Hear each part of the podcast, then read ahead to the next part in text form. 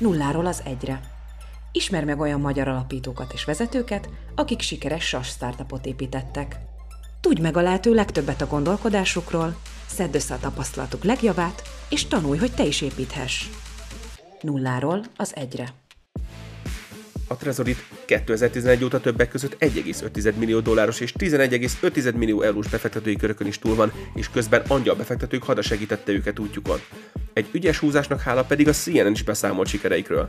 Az alapítás óta rengeteg kihívással kellett megküzdeniük, B2C ügyfelekről B2B ügyfelekre álltak át, és a fő piacuk az USA helyett Európa lett. A svájci posta 2021-ben szállt be többségi tulajdonosként, és a három alapítóval közösen reformálják meg a digitális biztonságot. Tudd meg, mi a sikerük titka, és kadd meg a választ az alábbi kérdésekre. Kiktől fogadtak el tanácsot, és milyen mindset kell ehhez? Miért váltottak célpiacot, és miért gondolják erőségnek az európai mentalitást? Hogyan jutott el a Trezorit a Proof of Concept-től az MVP-n át a Product Market Fitig? Milyen együttműködés van most a svájci posta és a Trezorit között? A Trezorit egyik alapítójával, Szilágyi Györgyel beszélgettem. Ülj be közénk! Még amikor először beszélgetünk, említetted, hogy akkor nem annyira kerestek benneteket, így interjúval. Tehát, hogy most akkor már kicsit felpörgött, láttam a, a Pulicorn podcasten is volt egy beszélgetésed, akkor utána még két-három helyen. A First Mind például. Igen, igen, talán az, az történt, hogy mindenki nagyon örült, hogy vége a Covid-nak, vagy legalábbis most már uh, mai tudásunk szerint azt mondhatjuk, hogy csak annak a hullámnak volt vége, és akkor mindenki felszabadultan nyaralt, de ősszel, uh, ahogy mondod is, jobban beindultak az események. Igen, ez hatással volt amúgy az üzletetekre is valamilyen szinten, vagy az, azt nem befolyásolta? Nekünk ugye alapvetően globális piacaink vannak, és uh, hát a Covid alatt egyébként beleértve a tavalyi évet is, az egy hullámvasút volt, tehát uh, amikor elindult a Covid, akkor az történt, hogy mindenki próbált valahogy egy olyan infrastruktúrát megteremteni, hogy az ott otthoni munkavégzést tudja elősegíteni, és akkor mindenfajta egyébként extrém megoldás is kell gondolni, mert rengeteg nagy cégnél például nem voltak laptopok, hanem asztali számítógépek voltak, vagy rengeteg helyen nem volt. Egy webkamera, azt, azt, azt mindenki talán tapasztalhatta is, hogy egy tudom, 5000 forintos háztartási webkamerára 30-50 ezer forintra felcsúszott, és még abból sem tudtál vásárolni, és akkor az a kollaborációs infrastruktúrát is próbáltak a cégek megteremteni, gyakorlatilag egy ilyen nagyon gyors ütemi felfutás volt akkor az előfizető számunkban, aztán meg, meg hirtelen lecsengett, mert senki sem tudta, hogy a Covid hogy fog alakulni, és mindenki próbálta az összes informatikai beruházását, illetve minden más beruházási tevékenységét is minimalizálni, felkészüljön a, a, a, jövőre, ami nagyon bizonytalannak tűnt. Évelején egyébként szintén történt egy, egy ilyen kis kiugrás a forgalomban, azóta pedig ilyen normális nekünk. Július-augusztus, ahogy a nyugat-európaiak elmennek nyaralni általában, az, az mindig egy kis megtorpanás, és akkor ősszel meg új erőre kap. Ez tök érdekes, amit mondasz, mert uh, ugyanilyen bizonytalanság felelhető abban is, amikor ti elkezdtétek a Trezoritot, és ti elkezdtetek csinálni egy külön vállalkozást. Ezt a bizonytalanságot hogy kezelheti szerinted egy, egy frissen végzett egyetemista, vagy egy, egy ilyen fiatal, ahogy ti is elkezdtétek? Sok szempontból egyébként sokkal-sokkal jobban, mint egy, egy érett vállalatvezető, vagy akinek sok éves tapasztalata van. Én most már így tíz év táblatából kicsit uh, dobjak egy fricskát a régi önmagunknak, azt, azt mondom, hogy na, naívan, de ez a naivitás, ez, ez pont egy segítség tud lenni, mert uh, még nincsen gyakorlatilag veszteni valód, és, és ezt a bizonytalanságot sokkal inkább egy lehetőségként fogod meg, és nem uh, veszteni valókat érzel még 21-22 éves korodban. És szerinted milyen képességekre lehet szertenni így az út közben? csinálsz egy vállalkozást? Alapvetően ugye nagyon fontos az, az, az hogy milyen alapvető beállítottságod van, és, és itt, itt szerintem nagyon egybecsúsznak a, az embernek a magánéletbeli, meg személyes beállítottságai, meg a vállalkozásban tanúsított beállítottságok. Ez a kettő különösen a, a munkamennyiség miatt nagyon gyakran összecsúszik, és az ember hajlamos magát asszociálni a, vállalkozásával, és ez veszélyes is, mert mind az ilyen extrémitások, minden extrémitás esetén, ami vállalkozással történik, és hát és egy induló vállalkozás nagyon sok extrémitás történik, akár pozitív, akár negatív irányba, és azért ezt uh, nyugodtan elmondhatom, hogy, hogy, hogy azért inkább több kudarc van, amit túl kell vészelni, és ez, ez nem szabad, hogy az embernek a magánéletére uh, nagy hatással legyen. De gyakorlatilag az a, az a lendület, az a, az a vizionáriusság, az a, az a mindenen, mindent legyőző akarat, azt szerintem nagyon fontos dolog, és akkor nekünk, ami fontos volt még, hogy azon túl, hogy egyébként tehetséges egyetemről kieső fiatalemberek voltunk, magát a, a szakmát, illetve a, tehát nagyon sokfajta szakmát az a végzettségünkön túl, és látásmódot magunkével kellett tenni, illetve hát amit meg sehol nem tanítanak, amit csak a saját bőrön tudsz megtapasztalni, az, hogy emberekkel hogy kell bánni, és hogy kell egy, egy céget felépíteni emberi oldalról is. Az nem tudom, hogy mennyire könnyítette meg a dolgotokat, hogy így többen voltatok, mint az, hogyha valaki egyedül vág bele. Szerinted mennyire tudtátok egymást támogatni így a legelején? Szerintem ez, ez irtózatosan fontos volt, és a befektetőikkel volt nemrégiben egy kerekasztal beszélgetés, ahol egyébként én meglepődtem, mert ezt nekünk sosem mondták direktben, de hogy azt, azt mondták, hogy az egyik legnagyobb tanulság és érték a cégben az, az, az volt, hogy hárman voltunk benne, és nagyon szoros kapcsolat volt közöttünk. Az elején gyakorlatilag tényleg sülvefővel együtt voltunk, és, és rengeteg időt töltöttünk egymással, és minden döntést közösen hoztunk meg. Egyetértésben és igazából az elmúlt tíz évben nem nagyon volt olyan nagy összezőrenésünk, ami, ami negatívan hatott volna a Trezoritnak a, a sorsára, és, és mindig sikerült konszenzusra jutnunk, és, és közösen előre menni. Szóval szerintem nagyon fontos volt, az, az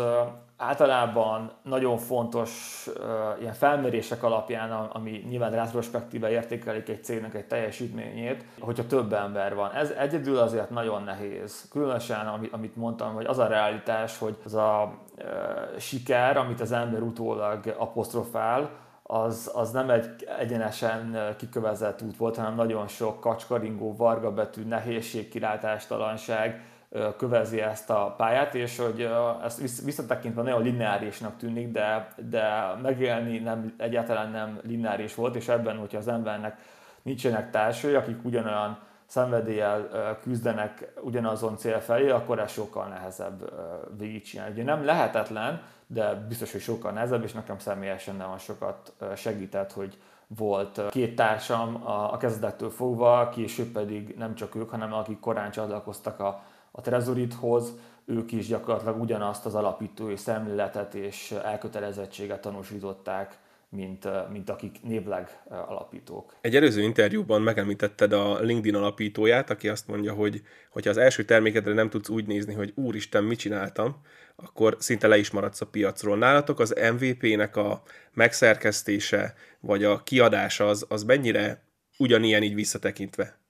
Hát abszolút, tehát ezt, ezt én nagyon őszintén gondoltam. Nálunk nem abból az irányból történt a piacnak a megközelítése, ahogy, ahogy a tankönyvek leírják, hogy hogy, kell, hogy kellene egy ilyen problémához hozzáállni, mert nálunk nagyon sok európai innovációhoz hasonlóan és, és én ezt direkt mondok európait, mert szerintem ebből a szempontból mindegy, hogy magyar, francia vagy, vagy éppen olasz. Úgy történt, hogy egy, egy kutatás, egy technológia született meg először, és utána ennek próbáltuk megtalálni a piacát, és ennek a technológiának a validálására, illetve arra, hogy valamilyen megfogható dolgot tudjunk odaadni az érdeklődő befektetőknek, vagy érdeklődő korai vásárlóknak, ugye kellett inkább nem is egy MVP-t mondani, hanem egy proof of conceptet, ami, ami először elkészült, és gyakorlatilag ugye a Trezorit szolgáltatást, ha nagyon leegyszerűsítem, akkor úgy kell elképzelni, mint egy, egy Google Drive-ot vagy egy, egy Dropboxot. Azzal a nagyon-nagyon fontos különbsége, hogy nekünk van talán ebben a, ebben, ezen a piacon a leg, legnagyobb fokú biztonságunk, gyakorlatilag felhasználók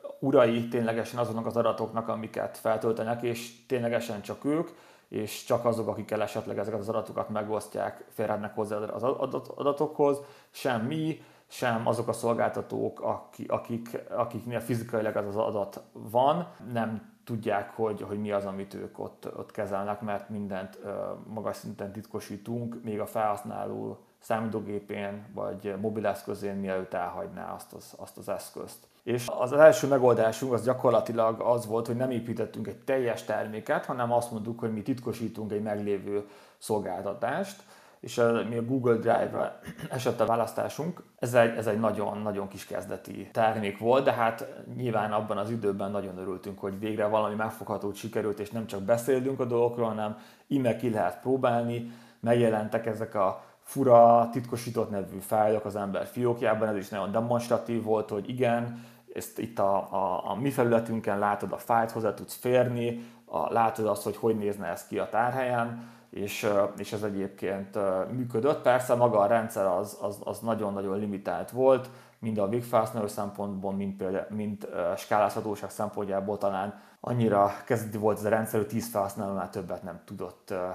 elvinni, de, de ahogy mondom, mi nagyon-nagyon boldogok voltunk akkoriban. A product market fitnek is több szakasza van. Te hogy látod, hogy ettől a proof of concept-től hogyan jutottatok el a mai termékig? Milyen, milyen görbebetűk vagy kacskaringók voltak eddig szerinted? Hát nagyon sok iteráció volt. Az első ilyen az az volt, hogy átstruktúráltuk a terméket e, erről a alapvetően plugin vagy, vagy addon típusú üzleti modellről, vagy, vagy ilyen go-to-market megközelítésről arra, hogy mi egy, egy, egy teljes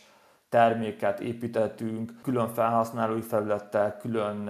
háttér, backend szolgáltatásokkal, külön brandel, és nem, nem építettünk meglévő szolgáltatás sok rendszerére, amik akkor elérhetőek voltak. Ez egy nagyon fontos dolog volt az elején. Aztán pedig sok iteráció történt mind a, a termék tekintetében, az, hogy először egy egyéni felhasználókat megcélozva indultunk el, egyszerűen azért, mert ez volt a piaci realitás, aztán ezt átpozícionáltuk egy sokkal inkább üzleti fókuszra az elején, egy, egy ilyen freemium módszerrel próbáltunk piacot szerezni, aztán átálltunk sokkal inkább egy egy próbaverzió alapú megközelítésre, ahol megmaradta az ingyenes verzió, de nagyon erősen az egész szolgáltatás kialakítás és a website arra ösztökélte az embereket, hogy próbálják ki a terméket, ingyenesen adják meg a hitelkártyájukat, vagy a PayPal accountjukat, és akkor utána, hogyha tetszik nekik, akkor már nincsen tennivalójuk, mert mi meg tudjuk terhelni a, a kártyájukat. Illetve azóta az, hogy milyen piacokat célzunk meg, ez eleinte észak-amerikai felhasználókat céloztunk meg, aztán rájöttünk, hogy az európaiság az egy nagyon fontos érték, és ez is egy elég nagy piac, ugyan nem annyira homogén, illetve technológiai adaptációt tekintve mindig is egy kicsit le volt maradva történelmileg az amerikai piacról, vagy most már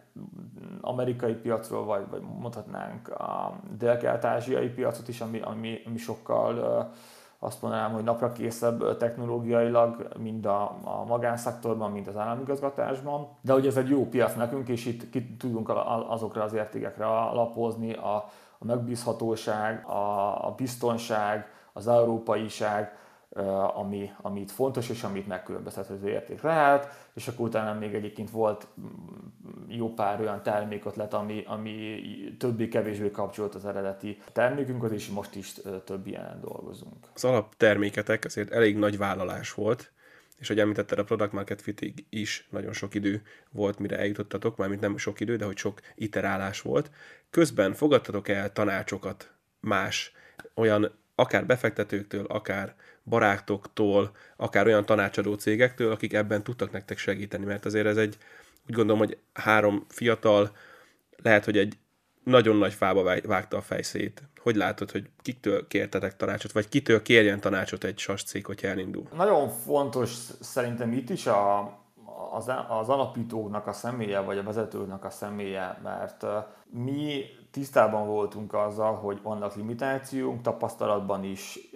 illetve különböző üzleti területekhez való hozzáértésben, és, és azzal együtt, hogy nagy ambícióink voltak, mind technológiában, mind üzletileg, és ezt globálisan szerettük volna megtenni, ezt tudtuk, hogy nekünk magunkon túl kell lépni, és ennek az egyik legpraktikusabb formája, hogyha tanácsot kérünk olyan emberektől, akik az adott területen, vagy problémakörben, vagy helyzetben már voltak, és akár többször is, és egyből egyből meg tudják azt mondani, hogy mi lenne ebben a helyzetben a, a lehető legjobb opció kimenete, vagy amire törekedni kellene. Tehát mi nagy, nagy hívei voltunk a, a tanácsadóknak, a külső tanácsadóknak, illetve a mentorálásnak, és nagyon fontos ez abban is, hogy az ember tudjon fejlődni. De ahogy mondtam, fontos az, hogy az ember tisztában legyen azzal, hogy ő egyébként olyan fából faragták, aki erre nyitott, vagy nem. És ha nem, akkor viszont az első lépés nem az, hogy tanácsadót fogadjon, hanem az, hogy ezt a nyitottságot meg kell teremteni. Én, én még nem hallottam olyan sztoriról, hogy valaki teljesen egyedül valamit elsőre tudott volna, és elsőre sikerült minden, vagy az tényleg az, az, az, az írtó nagy szerencse. És mi így az első perctől fogva próbáltuk magunkat körülvenni olyan emberekkel, akik különböző tematikában a segítségünkre voltak. Van, aki a vállalkozás ban, vagy, vagy a, a, a vállalkozás életformában, az e, ezzel, ezzel kapcsolatos rögös útban, kihívásokban, általánosságban tudott segíteni. Itt például Duda Ernő, a nulladik perctől kezdve sokat segített nekünk ugye a Szolvónak, illetve számos másik cégnek az alapítója. A, ahhoz, hogy jobb menedzserek legyünk, elévülhetetlen szerepe volt Fejer Gábornak, aki az IND-nek volt a Professional Services igazgatója, később meg FHB-nak, meg Ersztének informatikai igazgatója, akkor magában a, abban, hogy a technológiánk az, az még kifinomultabb és jobb legyen abba, abban Butyán Levente professzor a, a BME-ről volt nekünk óriási segítség, aki, aki tiszteletbeli alapítótársunknak tartjuk. Ez volt a kezdeti idő, tehát ahogy látható, mind az alapító élethelyzetben, mind a, mind a menedzser képességben, mind a technológiában az első pillanattól kezdve igénybe vettünk segítséget, és később pedig volt egy, egy nagyon inspiráló befektetői közeg mögöttünk. Ugye a kockázati tőkén túl volt egy nagyobb angel investor kör, akik közül elégületlen szerepe volt eh, Andreas Keminek, aki egy svéd eh, ilyen sorozatvállalkozó, illetve Szőke Mártonnak, akik a, hogyha két embert kellene kiemelni, akkor ők, akik a legtöbb időt eh, szentelték ránk. És ez a, ez a tanácsadás ez egyre inkább ugye üzleti irányba indult el, és, és, és, és kevésbé a technológiáról szólt, de ez teljesen normális így. Mondtad, hogy a Proof of Conceptnél körülbelül 10 ember voltak az ügyfeletek volt, és akkor utána hogy szereztétek meg a többi ügyfelet? Mennyiben segített nektek mondjuk egy, az angyalbefektetői kör, mennyiben segítette, amikor a product market fit meg volt már, hogyan, hogyan szereztétek ezeket az ügyfeleket, vagy hogyan váltottatok mondjuk az ügyfeleknél mondjuk a B2C-ről a B2B-re? Hú, hát ez egy nagyon hosszú ö, utazás volt. A, a Proof of Concept-nél még nem volt ügyfelünk, az a, az a 10 fő az a kapacitásunk volt, tehát 10 felhasználónél többet ez a rendszer nagyjából nem bírt, nem bírt el, mert ez volt a API korlátja a Google Drive-nak, amit mi tudtunk használni, és a technológiánkhoz akkor még ennyi API hívásra volt szükség. A, az MVP-t azt nagyjából egy ilyen fél évvel később adtuk ki, és akkor azon túl, hogy volt egy honlapunk, és mi konferenciákon adtunk elő, meg, meg, meg, meg valamennyire a sajtó is, mint akkoriban elég, elég nagy újdonság volt minden olyan cég, aki aki valamilyen nagy fába vágja fejszét és magát startupnak hívja. Innen gyakorlatilag mondhatni csak az, hogy PR vonalon tudtunk eljutni. Ügyfelekhez, és ez csak a magyar piac volt, amit tudtuk, hogy az nem fenntartható, mert ez nagyon pici piac, és erre nem gondoltuk, hogy az a típusú cég, amit mi létre szeretnénk hozni, vagy szolgáltatás, az, az kellően kellően nagy, hogy itt sikeres legyen. Vagy nem, legalábbis nem annyira sikeres, mint amennyire mi szerettünk volna lenni. Ez, ez, egy, ez egy mondjuk egy ilyen 200 fős felhasználói csoport volt, egészen addig, amire az igazi launch vagy piacra lépés meg nem történt, ami egy ilyen bő fél évvel később történt 2013 tavaszán, és akkor azt gondoltuk, hogy hát el, amit eddig csináltunk, az, az, az így nem fenntartató, mert 200 ingyenes felhasználó, abból sosem fogunk az ambícióinkhoz elérni, és akkor azt gondoltuk, hogy egy nagy dobást kell mindenképpen produkálni. És ez a nagy dobás, ez, ez, ez egy, szintén egy, egy PR kampány volt, de egy sokkal jobban szervezett PR kampány, ahol mi tudtuk, hogy ezeket az early adapter csoportokhoz kell eljutni, akik eh, hajlandók minden új szolgáltatást kipróbálni anélkül, hogy annak a szolgáltatásnak túl reputációja legyen, és eh, ennek megfelelően azt mondtuk, hogy kell egy jó sztori, különben nem hoznak le minket a eh, nemzetközi médiában, illetve kell egy olyan olyan megfogható termékelőny is, amit a végfelhasználók fontosnak fognak tartani, és ezért kipróbálnak, és mi azt mondtuk, hogy akkor legyünk tökösek, és akkor mondjuk azt, hogy mi annyira bízunk a termékben, meg a, a, a technológiánkban, hogy minket nem lehet feltörni. És akkor ez bizonyítván mi azt mondtuk, hogy felajánlunk 10 ezer dollárt, amit később 50 ezer dollárra növeltünk, és valaki fel, fel tudja törni a mi rendszerünket, akkor mi ezt mi kifizetjük, és elismerjük a, a hibát, miután persze azt a sebezhetőséget megjavítottuk volna. És ezt, ezt követte azt, hogy felajánlottunk egy nagyobb ingyenes tárhelyet is, és ez a, ez a sztori elég jól ült a nemzetközi tech sajtóban, először egy, egy ilyen nagy tech blog hozta le, és aztán ezt annyian kezdték el olvasni, meg megosztani, hogy, hogy lejött a CNN-en is, az újságban is, meg a, meg, a, meg a tévében is, és akkor utána ezt elég sok más tech média átvette, és ez egy ilyen őrült felhasználói regisztrációs cunami kezdődött, ami egy kisebb krízist okozott a csapatban, mert ahogy idézted korábban a LinkedIn alapítóját, ezért még az a termék sem volt igazán a, a, a megbízhatóságnak a letéteményese, és emiatt több patch release kellett kiadni, több mint 2000 felhasználói tiketet kaptunk, amit meg kellett oldani, fel kellett skálázni a szervereinket, szóval ez, ez mindennek mondható az a, az, a, az, az, az, az a 48 óra abban az időszakban csak unalmasnak nem, de hát ez volt gyakorlatilag az első nagy lökés, amire elindított minket az úton. Igen, hát ez egy gyors utas termékfejlesztésnek is felfogható. Így van, így van. Mi volt az, amikor mondjuk a svájci posta csatlakozott, ő is az ügyfeletek volt a legelejétől kezdve, vagy mikor csatlakozott hozzátok, mint ügyfél a svájci posta, aki most nem titok, hogy felvásárolta nagy részét a cégeteknek? Igen, a, a svájci posta digitális részlege nem volt az ügy, ügyfelünk, ugye maga az az egész részleg, ez, ez egy nagyon friss, ez, ez 2000 21 legelején alapult meg annak a svájci posta középtávú stratégiának a részeként, hogy digitalizálják a működésüket, és gyakorlatilag talán, hogyha magyar viszonyokra fordítanak le, akkor az a, az a részleg, aminek most a családjába bekerültünk, az a talán a T, Magyarországon a T-Systemshez hasonlít a legjobban. Velük emiatt nem voltunk az elmúlt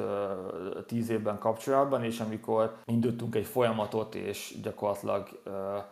megkerestünk olyan szereplőket a piacon, aki azt gondoljuk, hogy, hogy érdekes nekik a, a trezorit. Ennek a folyamat kapcsán volt szerencsénk velük először találkozni. Úgy kell elképzelni akkor, mondjuk, hogy ez a, a svájci posta magának csinálta eddig ezeket a dolgokat, és veletek kvázi akkor egy innovációt vásárolt be a cégbe, ha jól értem az történt, hogy a, hogy a svájci postának egy új stratégiája van, és ebben ez a digitális láb ez nagyon-nagyon fontos. Ők azt,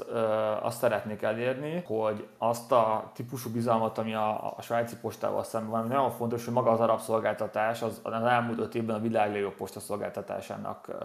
választották, de mégis az alaptevékenység, ahogy sejthető is, maga a levélküldés az, az folyamatosan csökken, a logisztikai szolgáltatások azok folyamatosan növekednek, de szeretnék átültetni azt a bizalmat, ami, a, ami régen a postát övezte a levelek biztonságával kapcsolatban az új digitális világban és erre nekik van néhány meglévő szolgáltatásuk már, ezt szerették volna kiegészíteni a, a Trezorittal és másik termékekkel is, tehát idén már azt hiszem, hogy négy tech céget vásárolt a, a, a, a svájci post digitális részleg, és ebből a Trezorita az egyik szereplő. Itt mit tudtok tanulni akár a postától oda-vissza, vagy azoktól a szereplőktől, akiket ők felvásároltak? Van esetleg így valamilyen szintű kapcsolat a cégek között? Nekünk ami nagyon fontos szempont volt a, a, a stratégiai partnerünk kiválasztásában, az a, az, a, az a piac, illetve az adott szereplőnek a, a piaci megítélése lehetőség. És, és ahogy mondtam korábban, nekünk az európai piac a legfontosabb, 70%-át adja a bevételünknek Európa, és ebből 40%-ot a német nyelvű piac, és ebből is Svájc egy nagyon fontos ország és emiatt azt gondoltuk, hogy ez a, a Trezorit alapstratégiához nagyon passzol. Nagyon hasonló egyébként a, a svájci postának, a svájci posta digitális részlegének és a Trezoritnak a, a víziója. Ugye mi, mi azt mondjuk, hogy mi abban szeretnénk segíteni mindenkinek, hogy visszakapja a kontroll, kontrollt a digitális értékei felett. A Swisspost Digital pedig azt mondja, hogy digitális interakciókat, közvetít biztonságosan és felhasználói barát módon. És itt elsősorban, ahol nekünk termék szinergiáink vannak, az, az, az, az két-három termék, ami talán a legközelebb van, az az, az, az Income nevű szolgáltatása postának, ami gyakorlatilag egy, egy titkosított e-mail szolgáltatás, illetve nagyon sok dologgal van ez kiegészítve, például a magukat, ezeket a tértibevényeket, hát ezektől meg lehet szabadulni digitálisan, amit szerintem nagyon sokan szeretnék Magyarországon is, hogy ne kelljen bemenni a postára, a kis értesítő cetli megkapása után, illetve számos más dolog, például bérjegyzék, vagy bérpapírok digitálisan érkeznek meg, automatikusan ezekből a rendszerekből, és itt rengeteg manuális munkát kivált ez a, ez a megoldás, úgyhogy közben biztonságos is. És, és van még egy Swiss Sign, ami pedig nevű szolgáltatásuk, amik digitális aláírást és elektronikus identity-t biztosít a, alapvetően a svájci gazdaság szereplőihez, és akkor itt ezen, ezen folyik egyeztetés már egy jó pár hónapja, hogy mi lenne az a legjobb forma, hogy mi ezekkel a szereplőkkel együtt tudnánk működni. Igen, mert az embernek a, nem, nem éppen a rugalmasság vagy a, vagy a biztonság jut eszébe mondjuk a magyar postáról, ellentétben mondjuk akár a svájci postával, de hogy én, mint egyszeri laikus úgy gondoltam, hogy mondjuk a posta az titeket kötöttebb és merevebbé tesz, de amit itt elmondtál, az körülbelül ennek az ellentétje, hogy még nagyobb lökést ad az egésznek, és még rugalmasabb lehet akár a felhasználóknak is az, amit ti nyújtotok. Mennyire figyeltetek már az elejétől kezdve erre a rugalmasságra és egyszerűségre. Ez, ez nekünk kritikusan fontos volt, ugye mindig azt szoktuk mondani, hogy a Trezoritnek két fő értéke van a szolgáltatás tekintetében. Az egyik az a lehető legmagasabb szintű biztonság és védelem, amit, amiből nem, nem, nem engedünk sem, semmilyen esetben sem. A másik viszont az a felhasználói, hát ez magyarul nagyon fura mindig kimondani, egy felhasználó barátság, de ez a user experience lenne ugye angolul ami, ami, amit azt gondoltunk magunktól is, és egy kis történetet szeretnék megosztani, ezt jól illusztrálja, hogy ez miért volt már személyesen nekünk is fontos az első pillanattól kezdve. Ugye rengeteg ilyen biztonságos szolgáltatás van, de a saját bőrünkön is tapasztaljuk azt, hogyha ezek, ezek nehézkesé teszik az életünket, akkor, akkor egyszerűen azt fogjuk mondani, hogy nem használjuk, nem használunk egy plusz SMS-es azonosítást, vagy nem használunk erős jelszavakat, vagy minden egyes szolgáltatáshoz külön jelszót, mert azt nehéz megjegyezni. Hogyha lenne egy, egy jelszómenedzser alkalmazásunk, ahol meg egy jelszót kellene megjegyezni, és ő meg generál minden egyes oldalhoz erős jelszavakat, akkor ez a probléma már is megoldott válik. Mi a saját bőrünkön az első hetekben, amikor a, az e-mail rendszert létrehoztuk, akkor szerettük volna egy PGP rendszerrel, ami gyakorlatilag az e-mail titkosításnak a, az egyik legelterjedtebb és legpraktikusabb és egyben legbiztonságosabb módja. Mégiscsak hát egy biztonsági céghez egy biztonságos levelező rendszer tukál, és ez úgy működik ellentétben a Trezorittal, hogy ezeket a titkosító kulcsokat, ezeket offline kell kicserélgetni, amit általában egy ilyen USB sticken odaadod a másiknak, hozzáadod a saját e-mailethez, és akkor utána ki fogod tudni titkosítani a partnereidnek a levelét, és egyszerűen úgy, hogy én, mint közgazdász voltam a szobában öt nagyon tehetséges műszaki egyetemistával, és kb. egy fél napon keresztül próbáltuk ezt, ezt, ezt megoldani, és nem sikerült, akkor éreztük, hogy itt valami nagyon rossz, és ahhoz, hogy mi sikeresek legyünk, ahhoz nem szabad, hogy a mi felhasználóink bármikor is ugyanazt, ugyanazon menjenek át, amin uh, mi éppen átmentünk. Igen, már hogy elmondtad, már nekem is kivert a hátamat a víz, tehát hogy, hogy ezt így megcsinálni azért az érdekes. Egy utolsó előtti kérdést tennék fel, hogy rengeteg országban ott vagytok, mennyire nehéz ezeknek a különböző szabályozásoknak megfelelni? Vagy ti úgymond a saját értékrendetekhez ragaszkodtok, és akkor azt szabjátok mondjuk a különböző országokra? Változó, mert most a titkosításnak a szabályozás egy ilyen hot topic lett, és és nagyon sokszor kormányok ebből politikai ügyet csinálnak. Ugye itt, itt azt látom, hogy két irányú folyamat van. Egyrészt a kormányok, mint minden területen, a digitális életben is szeretnének egyre nagyobb részt kiasítani a, a, az emberek életéből, és egyre nagyobb kontrollt minden felett kapni, és emiatt ugye elég sok országban vetődött fel az, hogy az olyan fajta titkosítási algoritmust, amit mi is használunk, ezt esetleg betiltanák, vagy kiskaput kellene adni az állami szereplőknek, és ezzel, ezzel mi ugye az az álláspontunk, hogy ez minden egyes kiskapuval az egész rendszert gyengítenénk, és ezzel gyakorlatilag sok más szereplőnek is hozzáférés lehetne, úgyhogy nem, nem, nem is tudunk róla, és nem is akartuk mindenhez, és ezt, mi, mi ezt nem, nem annyira szeretnénk. De hogy meg is dicsérjük az államot, úgy általában azt, azt is hozzátenném, hogy, hogy azért kialakult egy olyan mozgalom is, hogy minél inkább ezeket a felhasználói adatokat védeni és korlátozni azt, ahogy ezek a cégek ezeket az adatokat gyűjthetik, felhasználhatják, ezt transzparensé kell tenni, az idejét le kell limitálni, meg kell adni a felhasználóknak a lehetőséget ahhoz, hogy teljesen kitörőjék a profiljukat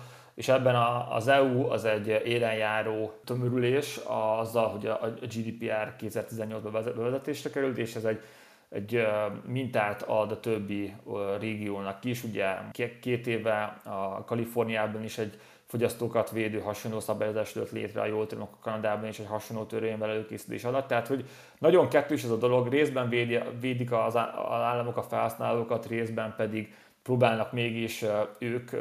hozzáférni ezekhez az adatokhoz és korlátozni a titkosítást. Egyelőre azért olyan óriási ellenállásban nem ütköztünk. Van, van néhány ország, ahol ez ténylegesen nagyon le van limitálva, például Oroszország, de, de nekünk az az általános hozzáállásunk, nem csak a szolgáltatása kapcsolatban, hogy mi, a, mi a, az EU-nak, Svájcnak, és a, az USA-nak az embargóval sújtott országait azt mi egy, egyben kezeljük, és ezekben az országokban nem nyújtunk szolgáltatást. És akkor vannak néhány, vannak speciális szabályozások, például az USA-ban az ilyen típusú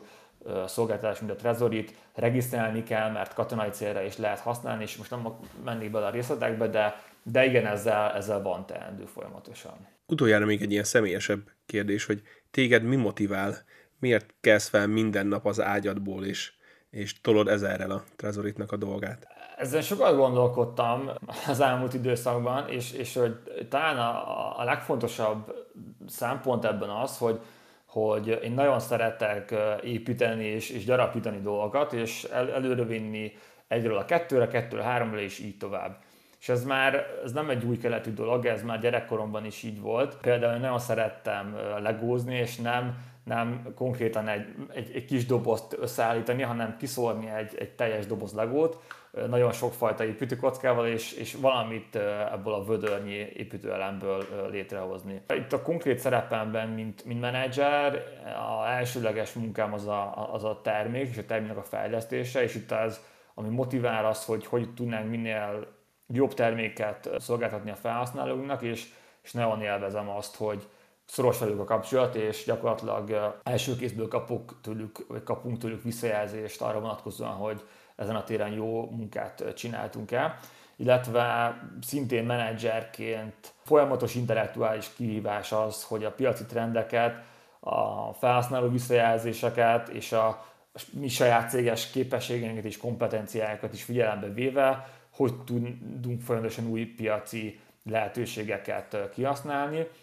és a társadalapítói szerepből pedig maga a cégépítés és a, a, az emberek fejlesztése az, ami lekötés motivál. Hát nagyon szuper kérdésekre válaszoltál, és nagyon szuper válaszokat, hogy ne csak magamat dicsérjem természetesen, és köszönöm szépen azt, hogy részt vettél ezen a beszélgetésen, és elfogadtad a kérdésünket. Köszönöm, hogy itt láttam, és köszönöm a meghívást. Nulláról az egyre. Kerest fel, és csatlakozz a közösséghez. Hungarian SaaS Community, powered by Innonic.